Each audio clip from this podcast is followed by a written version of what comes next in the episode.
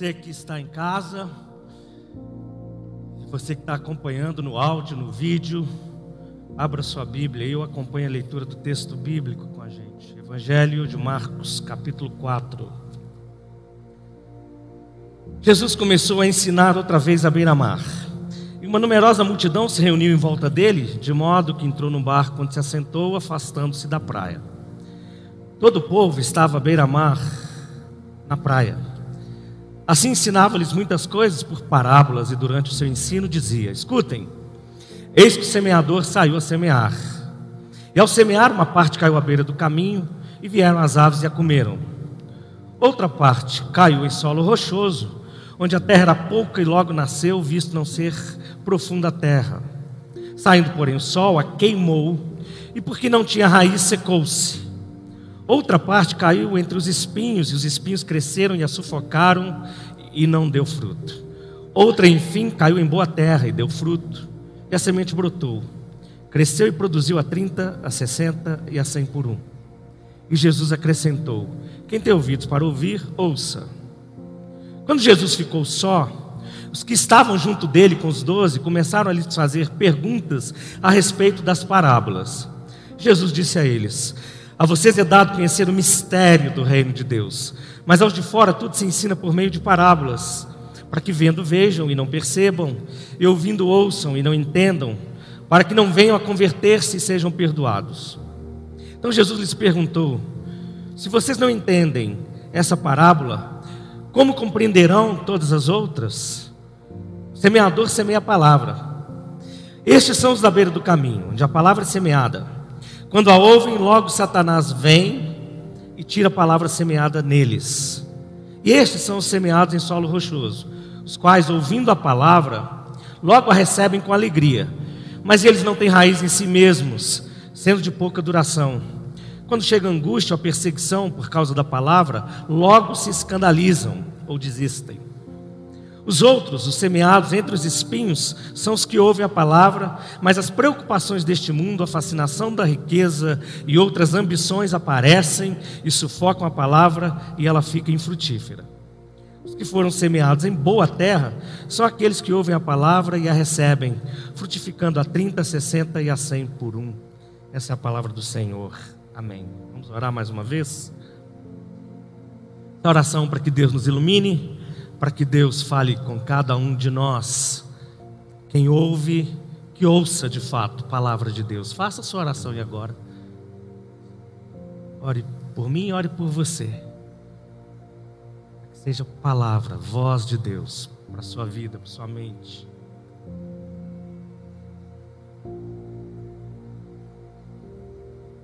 Novamente nós erguemos nossa voz nesse lugar, ó Deus reconhecendo que o Senhor está aqui, porque o Senhor disse que estaria, reconhecendo a palavra do Senhor, o lugar da palavra do Senhor nesse momento, e oro para que, pelo Espírito do Senhor, a gente possa participar desse momento, da mesa da palavra do Senhor, sermos alimentados pela palavra do Senhor, sermos visitados pela voz do Senhor e pela ação do Espírito do Senhor. De forma, Deus, que sejamos edificados em Cristo Jesus, consertados naquilo que precisamos, convertidos naquilo que o Senhor nos chama para converter, mas que acima de tudo o Senhor seja glorificado em nome de Jesus. Seja assim aqui nesse lugar e em todos os lugares onde essa palavra se fizer ouvida, nesse dia e em qualquer outro momento. Em nome de Jesus. Amém. Vem sentar.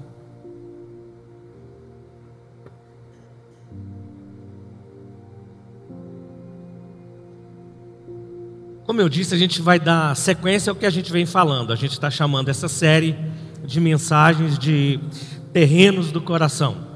Então a gente está explorando a parábola do semeador, que a gente chama de parábola do semeador, tem algumas versões que chamam de parábola dos solos, ou os tipos de solos e a gente tem lidado com isso, considerando que cada solo é um tipo do coração. Então, nós já falamos aqui no primeiro, eh, explorando a realidade do primeiro terreno, nós falamos aqui sobre aquele que está dentro, está perto, mas está fora. Está perto, mas está fora. É aquele que ouve a, a palavra, vem o diabo e rouba do coração. Depois, na semana passada, nós falamos sobre aquele que é superficial e provisório, que recebe a palavra com alegria, mas ela não dura porque não tem fundamento, porque é superficial naquele terreno rochoso, lembra disso? Foi na semana passada. Hoje a gente vai falar sobre sufocado, um terreno que é sufocado pelos espinhos desse mundo. Terreno do coração que é sufocado pelos espinhos desse mundo. E na semana que vem, se Deus quiser deixar, a gente vai falar sobre o coração que é frutífero e generoso. Então, quando a gente está olhando para essa porção específica do texto bíblico aqui e do ensino de Jesus, o que, que ele diz? Jesus fala sobre o semeador, sobre onde ele semeou, o que a palavra, os que receberam a palavra, o que aconteceu com essa palavra e depois ele explica ela. Não é? Então nós vamos lembrar, ele diz que recebe a palavra, mas aí vem os espinhos desse mundo. São aquelas coisas que impedem que a palavra de Deus frutifique na nossa vida. De outra forma, a gente podia, podia dizer o seguinte: que aquelas coisas que impedem que a gente viva a vida plena e frutífera que Deus quer que a gente viva. É mais ou menos o seguinte, gente. É, nós nos reunimos aqui, ou nós participamos, seja culto, seja ensino, seja a, a escola dominical, a Etairos, onde for, a gente reúne com palavra de Deus e a gente lembra de Jesus, a gente está buscando o direcionamento de Jesus, a realidade de Deus para a nossa vida, para a gente viver essa vida de acordo com a vontade de Deus, certo? É isso mesmo? Nós queremos viver de acordo com a vontade de Deus. Por quê? Não é porque nós somos mais espertos do que os outros, mas porque nós fomos libertos para viver para Deus. Deu para entender? Nós somos libertos para viver para Deus. Não é porque nós somos crentes, não é porque nós somos religiosos ou evangélicos ou o que quer que seja. É por causa de Deus, é por causa da realidade de Deus na nossa vida. Por que eu estou fazendo essa leitura aqui com vocês? Eu sempre me preocupo com isso e todas as vezes que eu leio, estudo, escrevo, ou eu chego, eu gravo algo, ou eu chego aqui, prego e falo para vocês a sensação que eu tenho é óbvio, tem uma guerra espiritual imensa acontecendo e você pode estar aqui para participar da ceia ou pode estar aqui ou aí simplesmente para ouvir mais um discurso. E a nossa época, a nossa sociedade não falta discurso. É? Nós somos bons de discurso, todos nós. A gente fala um punhado de coisas. Mas se desde já você não ligar sua mente, você não ligar seu espírito de que Deus está aqui e Ele está falando com você, não é com vocês, agora é com você, para que você viva a vida dele, o que vem aqui agora não vai servir de nada. Faz sentido? Não vai servir. Vai ser como ler um artigo num jornal. Então, quando a gente vem diante da palavra de Deus e pensa o que, que eu estou fazendo aqui nesse momento, é o que, que essa palavra faz comigo. Não é se eu pergunto para você o que, que diz o versículo tal e você responde. Isso não leva a lugar nenhum.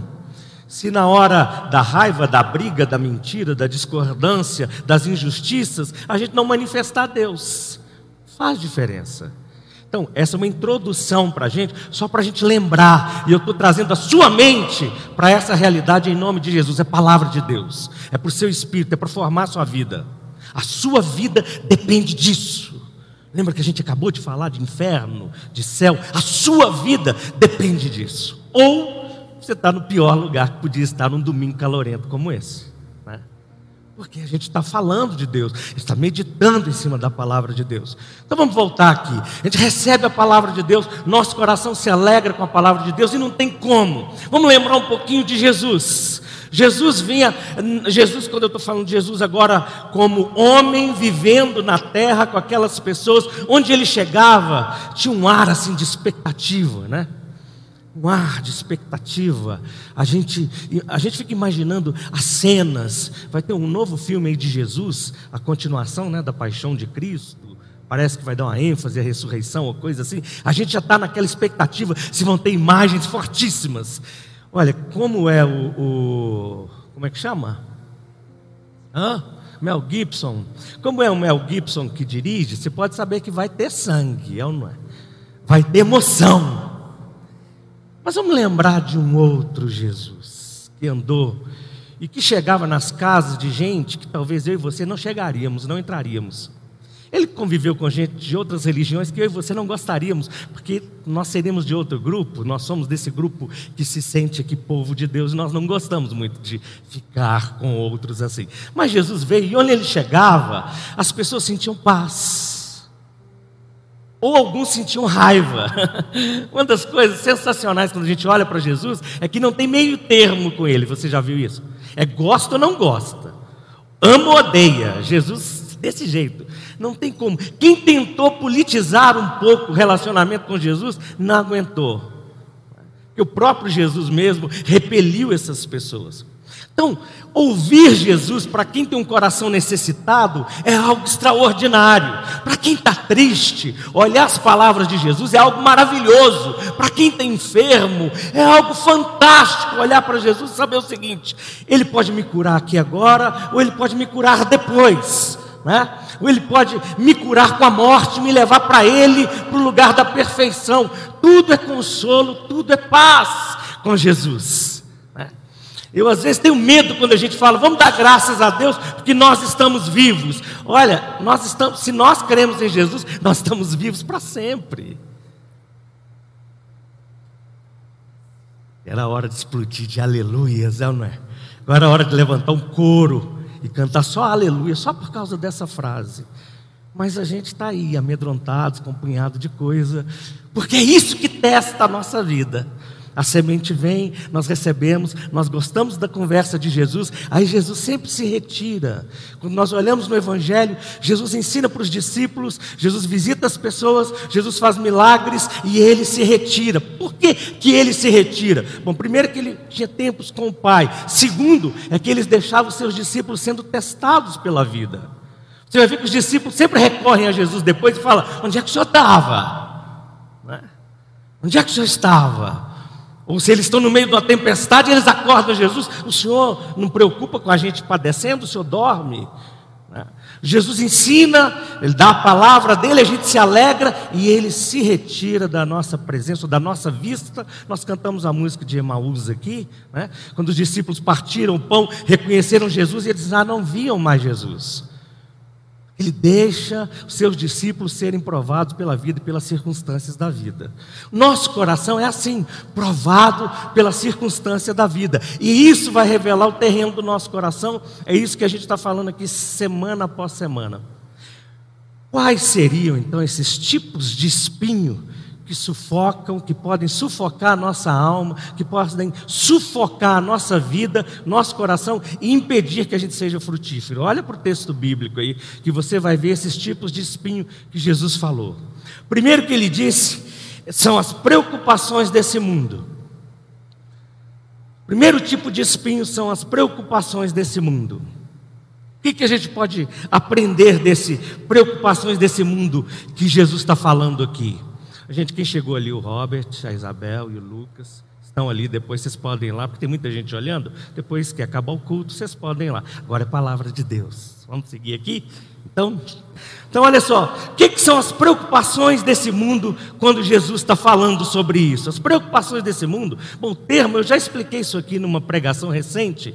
O termo, pregação, o termo preocupação vem de uma palavra grega que é merimne, significa preocupação ou ansiedade. Mirimne. O que é preocupação ou ansiedade? Nós estamos falando dos maiores transtornos da nossa sociedade. Um dos maiores problemas da nossa sociedade. Isso que visita a gente, visita a nossa casa, visita o país, visita o trabalho, visita a mente o tempo todo. Jesus está mostrando aqui que esse é um espinho da vida que vem e que se a gente não souber como lidar com isso, nós seremos sufocados, nossa fé vai ser sufocada, a vida de Deus que foi semeada em nós vai ser sufocada. Esse é um dos espinhos desse mundo. Mundo aqui na concepção de época, porque a palavra que ele usa aqui mesmo, que sufoca os espinhos desse mundo, é uma palavra que tem a ver com cosmos, com sistema, com época, com a era. É exatamente isso. Então a preocupação excessiva, nós vivemos tempos assim. Nós somos bombardeados o tempo todo para ficarmos preocupados, para ficarmos ansiosos. É ou não é? Nós estamos lidando com isso e isso começa a fazer parte normal da nossa conversa e nós precisamos vigiar urgentemente. Por quê? Olha só, essa semana é, nós não fizemos aquele conversão, eu pedi à igreja que assistisse a palavra de domingo passado. E o Rômulo fez até uma leitura filosófica dela para mim, né, Rômulo? Então, o pastor Rômulo que está ali. Bom, é, por quê? Porque nós ficamos meditando, eu com outras pessoas, entendendo o seguinte: a gente podia ficar ouvindo aquela palavra um mês para pelo menos começar a assimilar o que, que significa, o que, que dá conta, o que, que a gente vai fazer, com, que, como vai reagir, e cada semana voltar e analisar o que, que nós fizemos com aquilo que nós recebemos. Só que a gente larga, foi um sermão, foi mais um sermão, mais um discurso, nós vamos para a vida. E a hora que a gente sai ali, tem um punhado de coisa julgada e semeada para sufocar a palavra que foi julgada na nossa vida, no terreno do nosso coração. Nós já falamos de alguns. E se a gente não conseguir fazer isso, pensar, meditar, refletir, o que, é que esse negócio faz sentido na minha vida, como é que eu vou reagir, nós vamos sendo sufocados mesmo. Então, voltando à questão da preocupação e da ansiedade, a gente está lidando com isso de maneira muito mais intensa. Por quê? O que a gente precisava fazer? Bom, a hora que bater essa ansiedade, deixa eu ouvir Jesus, deixa eu buscar a palavra dele de novo hora que bater a preocupação, deixa eu ver o que, que Jesus fala sobre esse assunto. O que, que o meu mestre, o meu Senhor falou sobre esse assunto? Não é o que o outro está falando. Nós podemos hoje, nós estamos ainda mascarados, e pelo visto a gente vai ficar mascarado por muito tempo. E eu vou dizer uma coisa para vocês: se amanhã eu já não existir, por causa de um vírus ou qualquer doença dessa que está aí, uma coisa fica clara: Deus me chamou para casa e chamou na hora certa. Deus não erra o momento de chamar ninguém para casa. Ninguém. Eu creio nisso, eu posso enfaixar meu corpo inteiro. Você não tenha dúvida disso. Eu posso enfaixar meu corpo inteiro, eu não vou conseguir enfaixar meu coração. Ou ele tem medo ou ele não tem medo.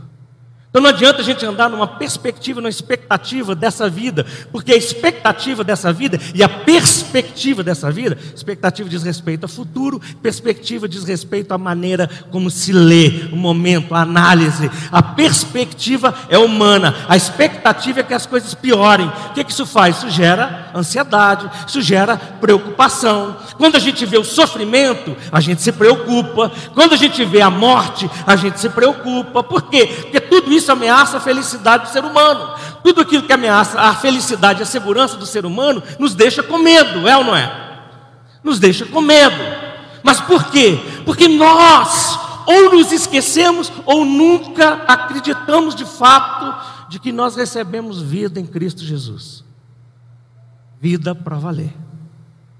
E nós vamos nos deixando levar. Por isso que tem aí, por toda essa pressão, isso aí, o que, que acontece? Esse medo dentro de nós, ele, ele tem crescido cada vez mais, até por um fator que eu chamo de desconstrução da fé. E desconstrução da fé está longe de eu fazer discurso aqui para você, falar de filósofos ou outros cientistas que estão destruindo ou desconstruindo a fé. Quem está desconstruindo a fé são os próprios crentes. Por incrível que pareça, quem está desconstruindo a fé são os crentes, porque estão construindo uma fé à sua maneira e não à maneira de Jesus. Estão construindo uma igreja à sua maneira e não à maneira de Jesus. Estão construindo salvação à sua maneira e não à maneira de Jesus. Vejam vocês que Jesus chega e chama as pessoas para serem salvas, chama as pessoas para a paz. Jesus chama as pessoas para serem amigas de Deus e amigas umas das outras. É ou não é? Mas nós mesmo como crentes, nós vamos aqui semeando aquilo que é antipaz, aquilo que é anti-reconciliação. Então nós desfazemos a fé que Jesus chama a gente para construir. Então nós desconstruímos a fé. E quando nós desconstruímos a fé, nós nos tornamos incrédulos. E nós deixamos de crer em Jesus.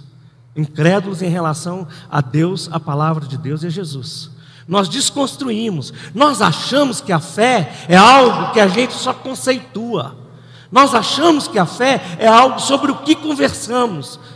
Mas olha, amados, fé é o que nós vivemos. Fé é o que nós vivemos.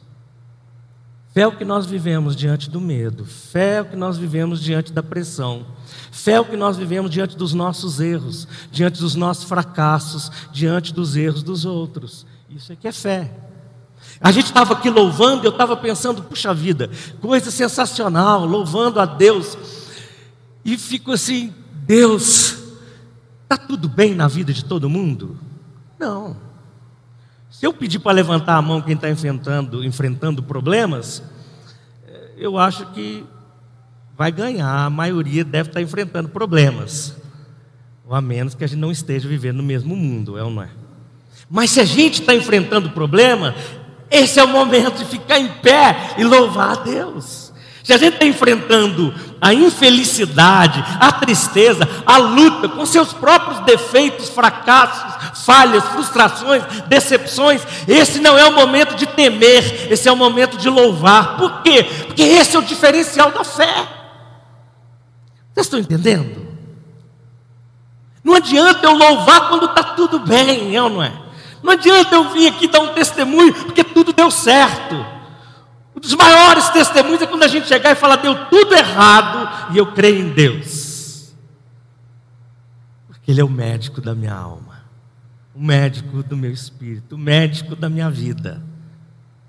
Muito mais do que isso aqui. Então, nessa realidade de ansiedade, de preocupação, a gente está lidando com um problema que eu acho que é assim, olhando para o que João escreveu na carta dele, João falou na primeira de João, capítulo 2, a gente lá leu o versículo 15, 16, ele fala: Olha, não ameis o mundo nem o que há no mundo, lembra disso? Porque o que há no mundo não procede do Pai, aquele que ama o que há no mundo, é?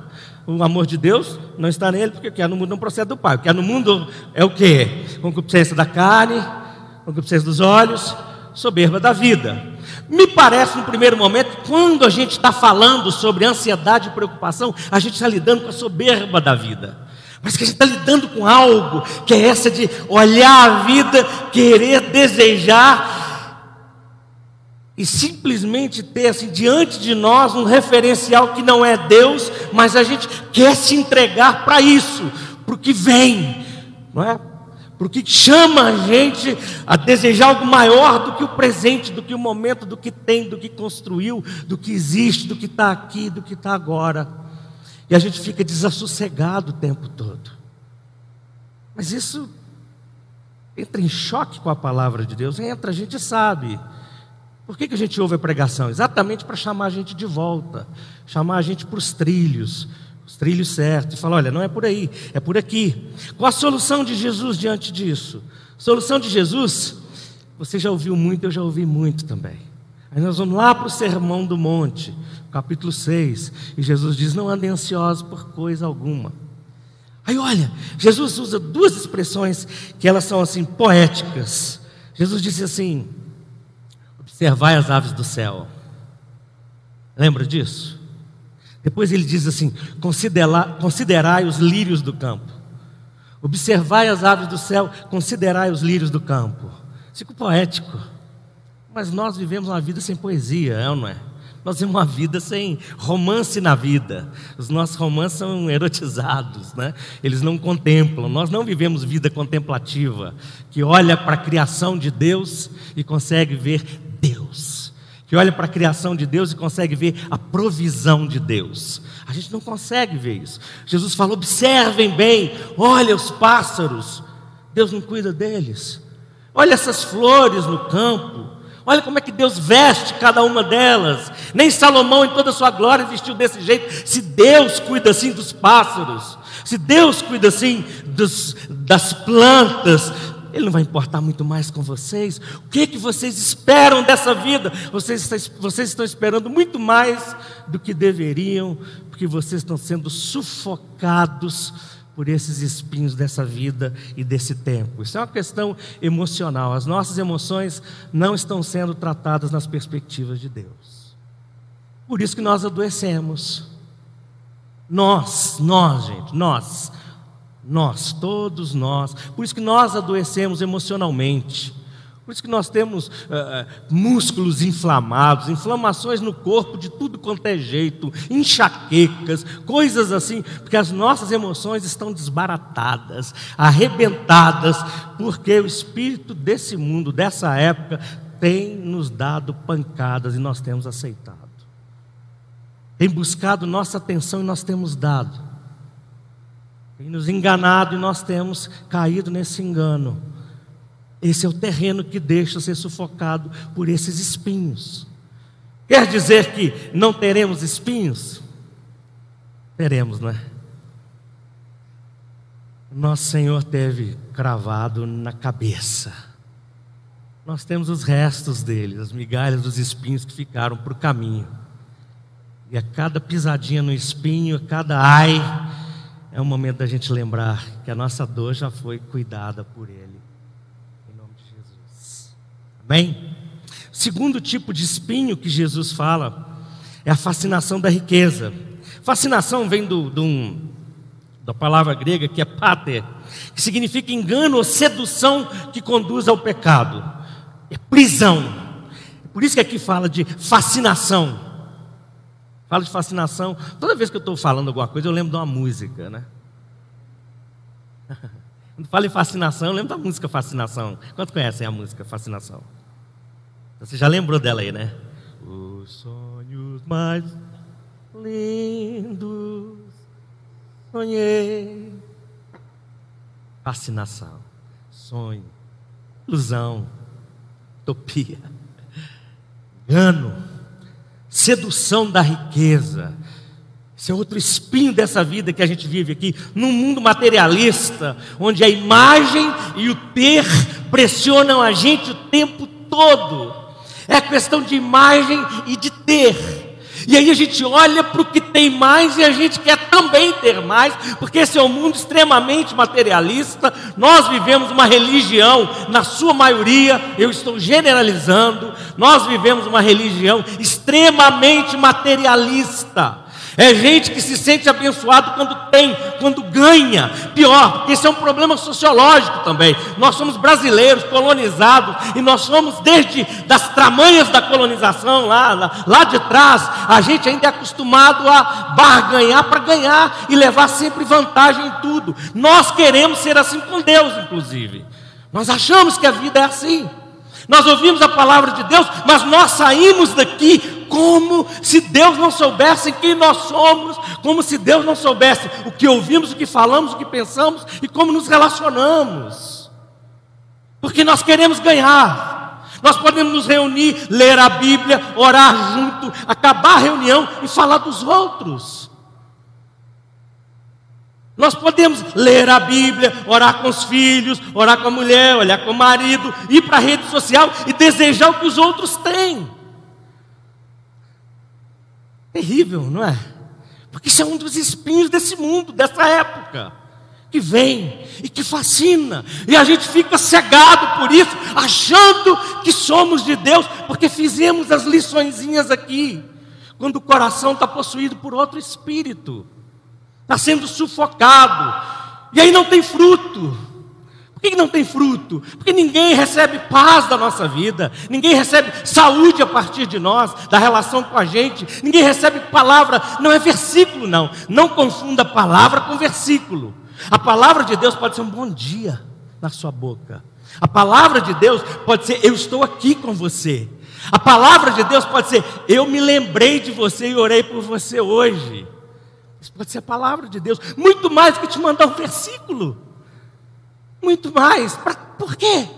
Que sentido vai fazer aquele versículo que eu vou mandar para os outros se é só o versículo do dia na YouVersion lá? Que sai todos os dias, eu pego aquilo e mostro. Que diferença faz isso?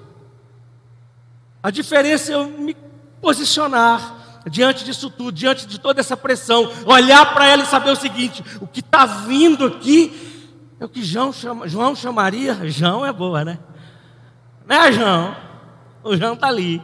Então, é o que João, o que João chamaria de concupiscência dos olhos. Essa é a fascinação da riqueza. E a gente está vivendo assim. Nós vamos votar daqui uns dias, gente, pra, lá para prefeito, vereador. Se Deus deixar e o mundo existir, nós vamos votar para presidente. Vai saber o que está aí.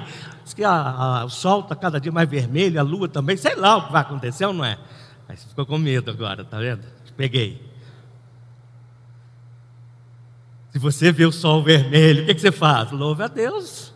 Ele pintou de outra cor hoje esse negócio. Tá bom demais, né?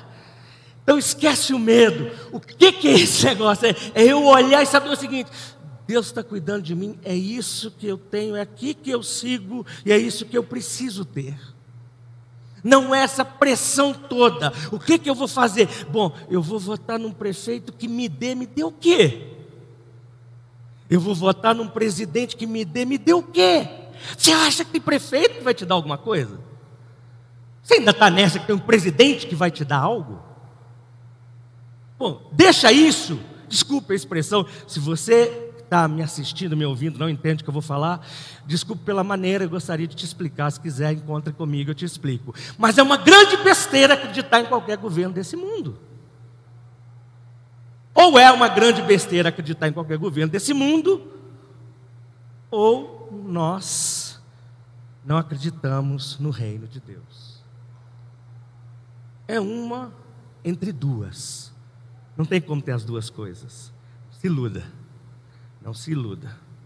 Então a gente quer sempre ganhar e quer sempre ter. E ter o quê? Ter para o outro, né? Ou mais que o outro. Não é ter para o outro, ter para a gente, para ter mais que o outro. Ou ter mais amanhã. Por que, que eu preciso ter mais amanhã? Porque a gente viveu e vive num país também de incertezas, é ou não é? Você tem um dinheiro no banco e você pode saber que amanhã talvez ele nem esteja, nem seja seu mais. Já aconteceu na história desse país. Eu também não estou trazendo mais medo para você, não. E se acontecer de novo? Louve a Deus. Você vai falar assim, é, porque você, nessas horas, né? Porque é, porque você, eu, eu estou igual a você. Ué, é, viu? Até a criança está falando é, né? Por quê? Nós vivemos com incertezas, mas hoje nós temos o que temos. Hoje nós temos a beleza de Deus, nós temos a grandeza de Deus, nós temos Deus do nosso lado, nós temos Deus pelejando conosco, nas nossas alegrias e nas nossas tristezas, nas nossas farturas e nas nossas necessidades, porque a fartura e a necessidade fazem parte do mundo dos humanos. Então não, não se preocupe com isso. Ou você vai achar que onde tem gente morrendo de fome, aquele povo não é de Deus. Você vai achar isso? Tem como, né? Ou você vai achar que os países mais prósperos, sobretudo no hemisfério norte, são os mais abençoados dessa terra, que tem mais a presença de Deus. Não! Acordemos, não caiamos no sufoco desses espinhos. E aqui a gente está lidando com a outra área da nossa vida. Se a gente estava falando das emoções, aqui agora a gente está falando da vontade. Vontade. Nós mexemos com emoções e agora estamos mexendo com vontade. Eu já vi muita gente chegar para mim, muito mesmo, são décadas de ministério. E muitas pessoas chegarem para mim em conversa, ou atendimento, ou conversa normal, e falar: olha, porque Deus tem me abençoado, me feito prosperar, assim, assim, assado. Eu acho sensacional, acho mesmo. Eu só tenho um grande problema quando eu ouço isso. Eu quero confessar para vocês, orem por mim, por favor é que a maioria das vezes, a maioria das pessoas de quem eu ouvi que são, estava, Deus estava tornando elas prósperas, foram pessoas extremamente gananciosas, nada generosas com a igreja, com os mais necessitados da igreja. Algumas vezes a gente tinha que pedir quase fazendo promessa para essas pessoas ajudarem. Ou pessoas que achavam que podia mandar na igreja e, em determinados casos, mandar em Deus. Terrível, né? Essa é a sedução, o espinho que sufoca. Bom, tem algum problema de ser rico, de ser próspero? De jeito nenhum, mas o nosso coração é sempre provado. Então, cuidado quando você fala assim: Deus me fez prosperar. Benção, vamos celebrar junto com você. Paga a festa para nós, não, é? Vamos celebrar junto com você. E dá uns presentes para todo mundo aí também. Olha para quem precisa, olha para o necessitado. Viva a sua riqueza para a glória de Deus. Amém? É isso que é cristianismo, não é? É isso que é lindo da igreja, se isso acontecer. Às vezes o povo fala assim: por que, que os pastores então não dão o dinheiro deles? Ô oh, meu amigo, eu falei isso na semana passada, que você não conhece a vida dos pastores. Você conhece que estão na internet. Você não conhece a vida dos pastores. Eu estava dando uma aula uma vez para a turma de psicologia na Católica, e, na Universidade Católica. E eu lembro que um camarada, um aluno, virou para mim e falou assim: O que, que o senhor faz? Aí eu falei, ele falou assim: Não, mas o senhor trabalha? eu falei: Ó, oh, vou fazer o seguinte, passa uma semana comigo. Eu falei com ele: Vamos passar uma semana comigo. E aí você vai entender um pouquinho do trabalho. E se o salário vale a pena, você pode entrar para essa profissão também, né, Romo? pode entrar. Mas alguém pode apontar e falar assim: por que, que o Vaticano não doa aquelas coisas todas? A gente é muito bom para apontar os dedos para os outros. Por que, que você não pega seu décimo terceiro? Por que, que você não pega o bônus que você recebe da sua empresa e não compartilha com necessitados? Por quê? Por que a gente espera Natal para fazer caixinhas especiais para os necessitados? Será que eles só passam necessidade no Natal? Por que, que a gente vai levar um café com leite no domingo de manhã? Eu não estou achando ruim, não. Só quero que você pense comigo. Por que a gente vai levar o café com leite para os moradores de rua no domingo de manhã? Eles vão viver com café com leite até o próximo domingo. Se a gente voltar lá. Via de regra, os nossos ministérios param pelo meio do caminho. Eles não têm uma existência tão longa assim. Está entendendo? Se tem, tenha para a glória de Deus, para o benefício dos outros. Não é? Tenha para isso. Mas não deixe, não fique de olho nos outros. Pare com esse negócio de ficar olhando, querendo, desejando, porque a sua vontade está sendo escravizada. E quando a sua vontade é escravizada, o seu comportamento também vai ser escravizado. Seus relacionamentos também serão escravizados. Você não vai ter tempo para comunhão. E não se iluda, você não tem tempo para comunhão com Deus. Ler a Bíblia e fazer uma oração não é comunhão com Deus. Comunhão com Deus pode ser só você sentar e ficar quieto. Mas se a sua atenção estiver voltada para Ele se a sua atenção não estiver nele, não adianta fazer qualquer outra coisa. Ler a Bíblia ou ler um gibi vai ser a mesma coisa. Calma, antes que vocês me acusem, porque eu falei, da, não estou falando da Bíblia, estou falando de nós, estou falando do nosso coração, estou falando da nossa mente. É como nós que recebemos a palavra, consideramos aquilo que Deus nos dá. Mas nós vivemos uma época extremamente materialista. Alguém tem uma dúvida disso? É óbvio que a gente vai ser seduzido e ficar fascinado pelas riquezas desse mundo. Nós vamos fazer qualquer coisa para ficarmos mais ricos. E é um sufoco, porque não tem como. Jesus disse o seguinte, lá no Sermão do Monte, capítulo 6, volta, palavras antes do que eu acabei de dizer aqui, Jesus disse assim: não tem como servir a dois senhores. Ou você vai servir a Deus, ou vai servir as riquezas, ou dinheiro, ou mamon. É engraçado que a palavra grega, eu ri, eu estava rindo do texto, da expressão, que a palavra grega a gente chama mamon, mas é mamona, é quase mamonas.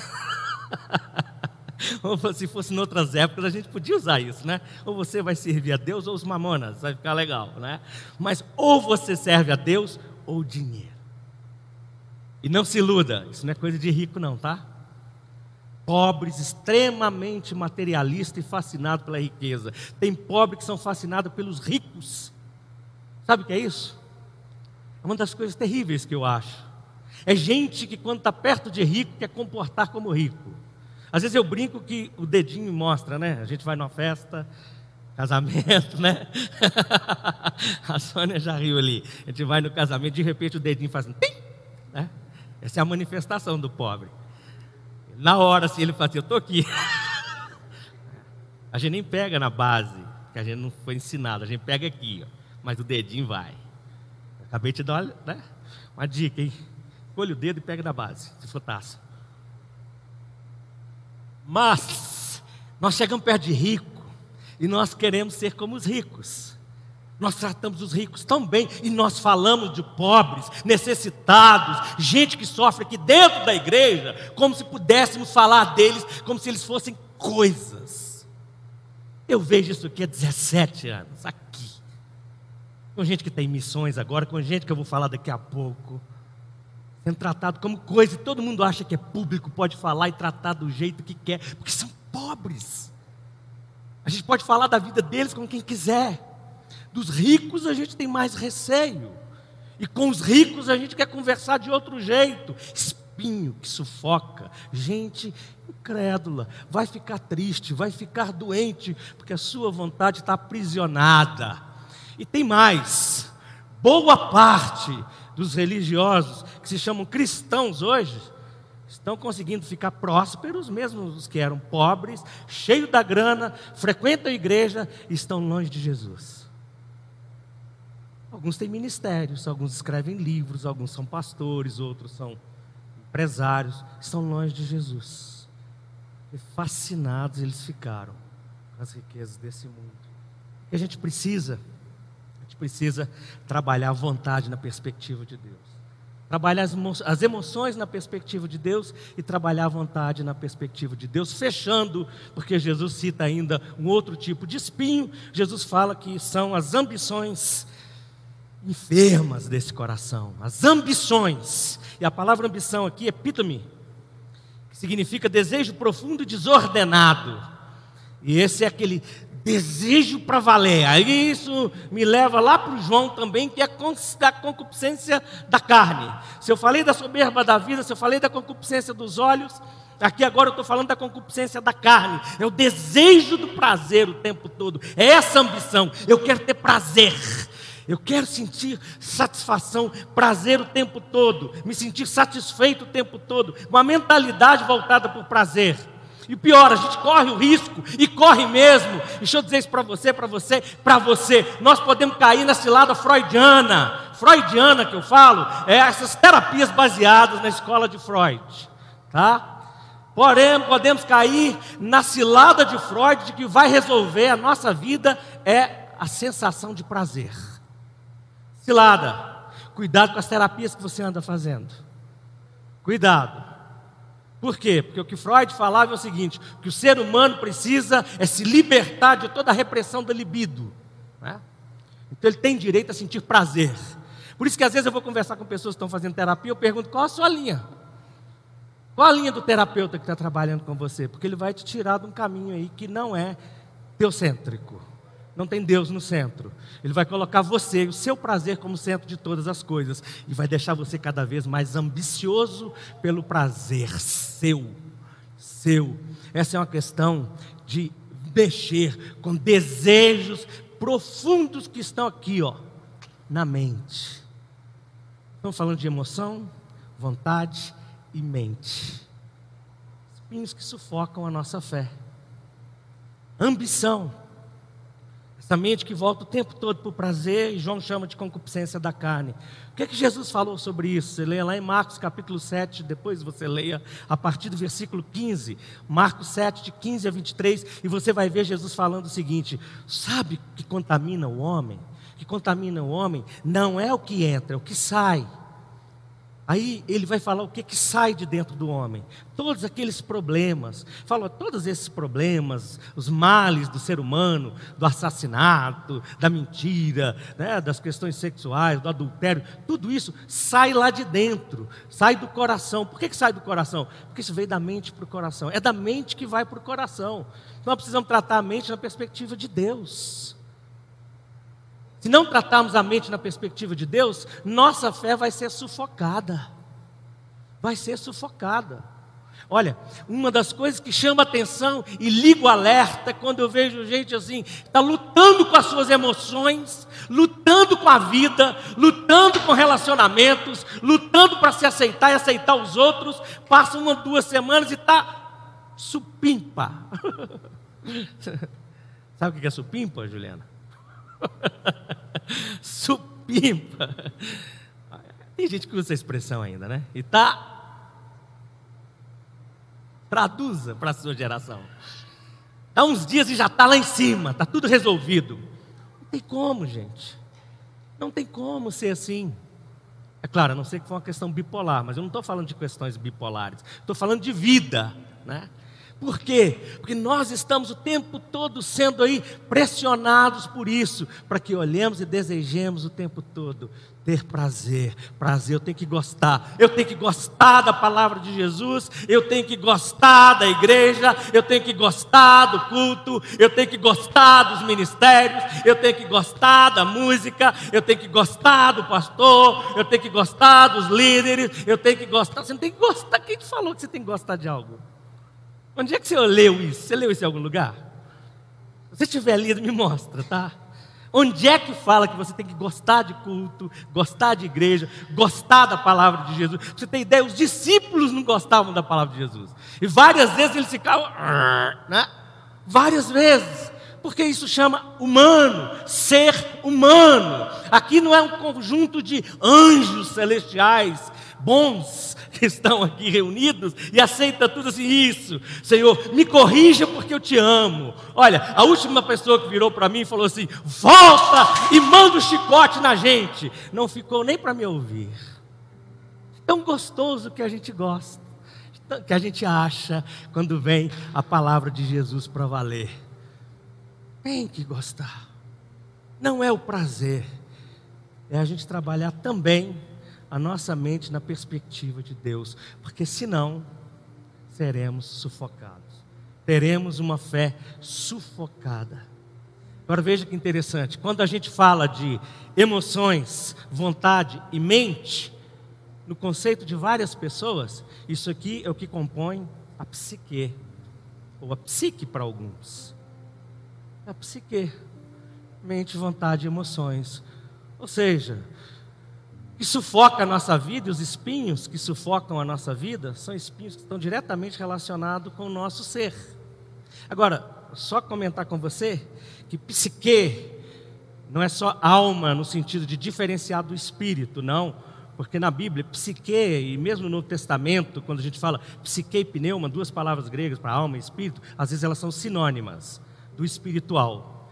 Mas principalmente o psique no Novo Testamento tem a ver com o eu. E o nosso eu, a gente chama normalmente de carne. Então a nossa grande luta é com a nossa carne.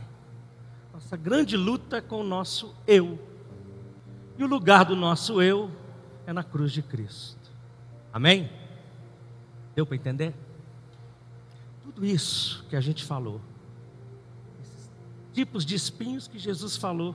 É uma luta que temos, teremos e continuaremos a ter contra a nossa alma, contra o nosso eu, a nosso, o nosso ser. E só tem um jeito de vencer a carne e o eu. É pelo Espírito Santo de Deus. O apóstolo Paulo deixou isso claro. Nós precisamos crucificar a nossa carne para não satisfazer né, os desejos dela e andar no Espírito Santo. Então nós precisamos ser cheios do Espírito. Se você me perguntar assim, e aí? E eu falar, eu falar para você, então irmãos, vamos crucificar a carne e vamos ser cheios do Espírito. O que, que você me fala? Amém? Pelo menos amém? Eu não sei o que vocês estão falando. Se eu falar assim, vamos crucificar a carne e vamos ser cheios do Espírito. Amém. A minha pergunta é: como é que você vai ser cheio do Espírito Santo? Você sabe? Você sabe como ser cheio do Espírito Santo?